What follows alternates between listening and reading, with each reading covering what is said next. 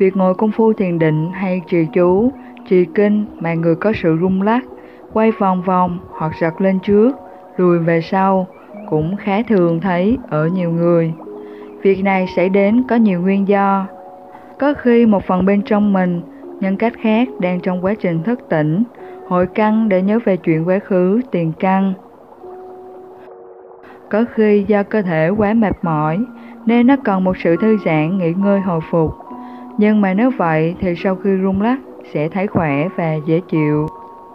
Có khi là có bạn âm linh tương tác, muốn dựa nhập trong lúc mình đang thăng hoa cảm xúc, lúc công phu. Nếu mình thả lỏng thì có thể họ sẽ ấm nhập hay tương tác được dạng nói qua tâm thức. Việc luân xa hoạt động nhanh hay chậm do quá trình sinh hoạt, công phu cũng có, nhưng không có khái niệm ai đó mở luân xa vì luân xa luôn hoạt động, luôn mở. Nhưng nếu luân xa hoạt động mạnh thì người ta sẽ vào trạng thái tràn trề năng lượng, suy nghĩ và làm việc rất nhanh lẹ.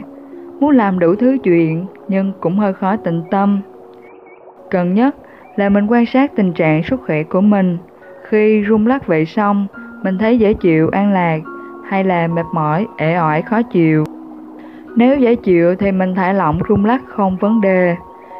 Nếu khó chịu, mệt mỏi đau nhất thì nên giữ người mình thẳng lại, đừng để nó tự rung lắc nữa là được.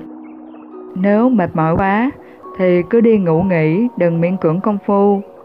Nếu mỏi lưng mà tỉnh táo muốn công phu thì có thể ngồi dựa lưng vào ghế, tường, tùy ý.